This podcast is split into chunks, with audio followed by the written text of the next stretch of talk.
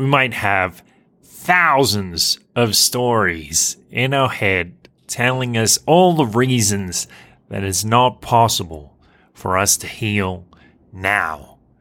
But perhaps now is the only time we can heal. If you need some help with that healing process and finding different stories to tell yourself or letting go of old stories, stay listening to the end of the episode.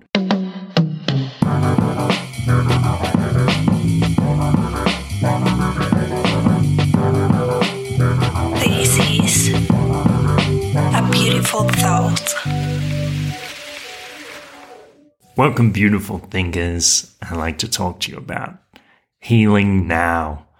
I was thinking about these lyrics from the great songwriter Darwin Grajales, coming out of, I believe he's from Cali, Colombia. And he sings this. No tienes que irte a buscar hacia atrás, ni encarar tantas causas para poder sanar. Tan solo di gracias, perdón y lo siento, te amo. Y vuelve a empezar. So let me give you a translation. you don't have to go back and look looking behind you. You don't have to confront so many causes, so so many you don't have to go back and find out the cause of all of your woes in order to be able to heal. One just needs to say, thank you. I'm, I'm sorry. Forgive me.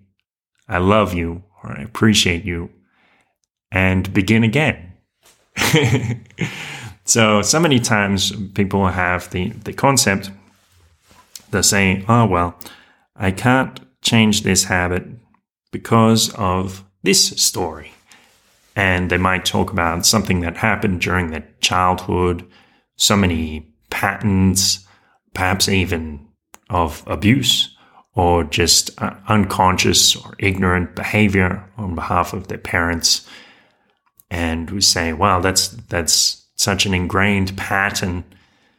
So I can't just let go of that. There's so much healing that I need to do in order to get over that pattern. Surely it will take years of therapy in order to get over. While Darwin Grajales has a different idea.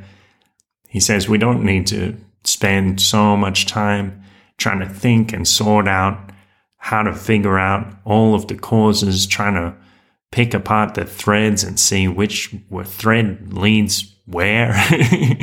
because, you know, when you pull out a thread from that tapestry, it's not like you get to the end of that thread and you suddenly understand everything. No, it's just the end of a thread.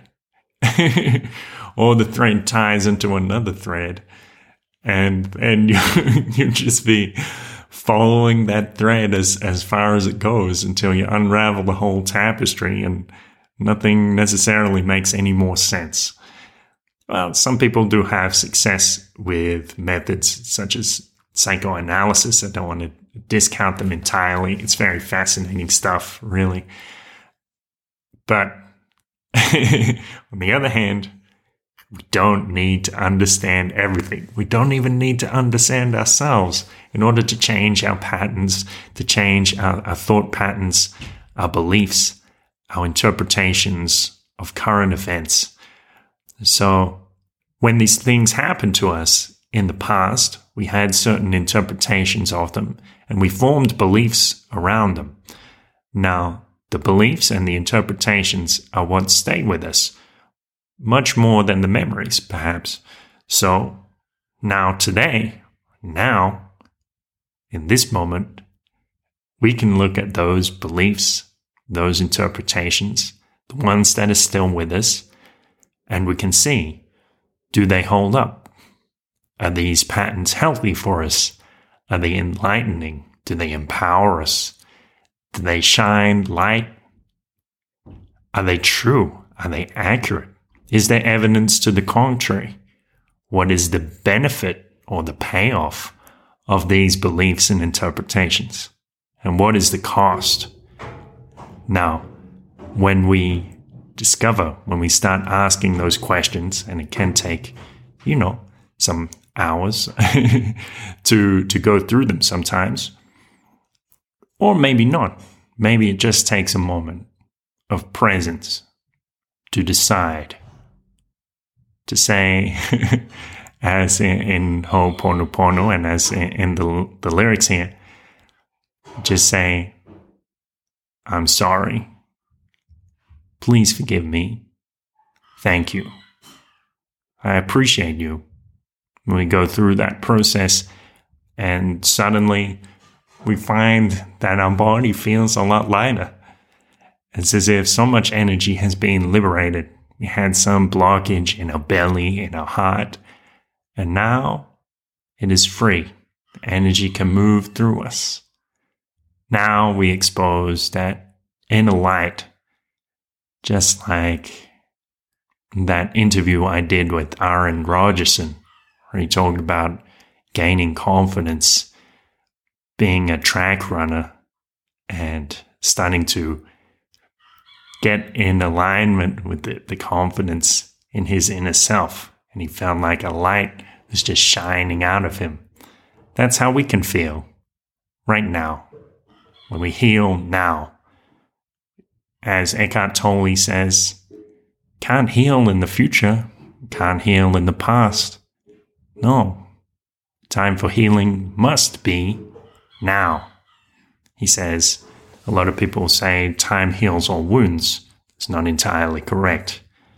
What heals the wounds is presence, and presence is available to you now. So thank you for healing now. A beautiful thought. Thank you for listening. So there might be all kinds of stories going through our head. Maybe we're not even entirely conscious of a lot of them.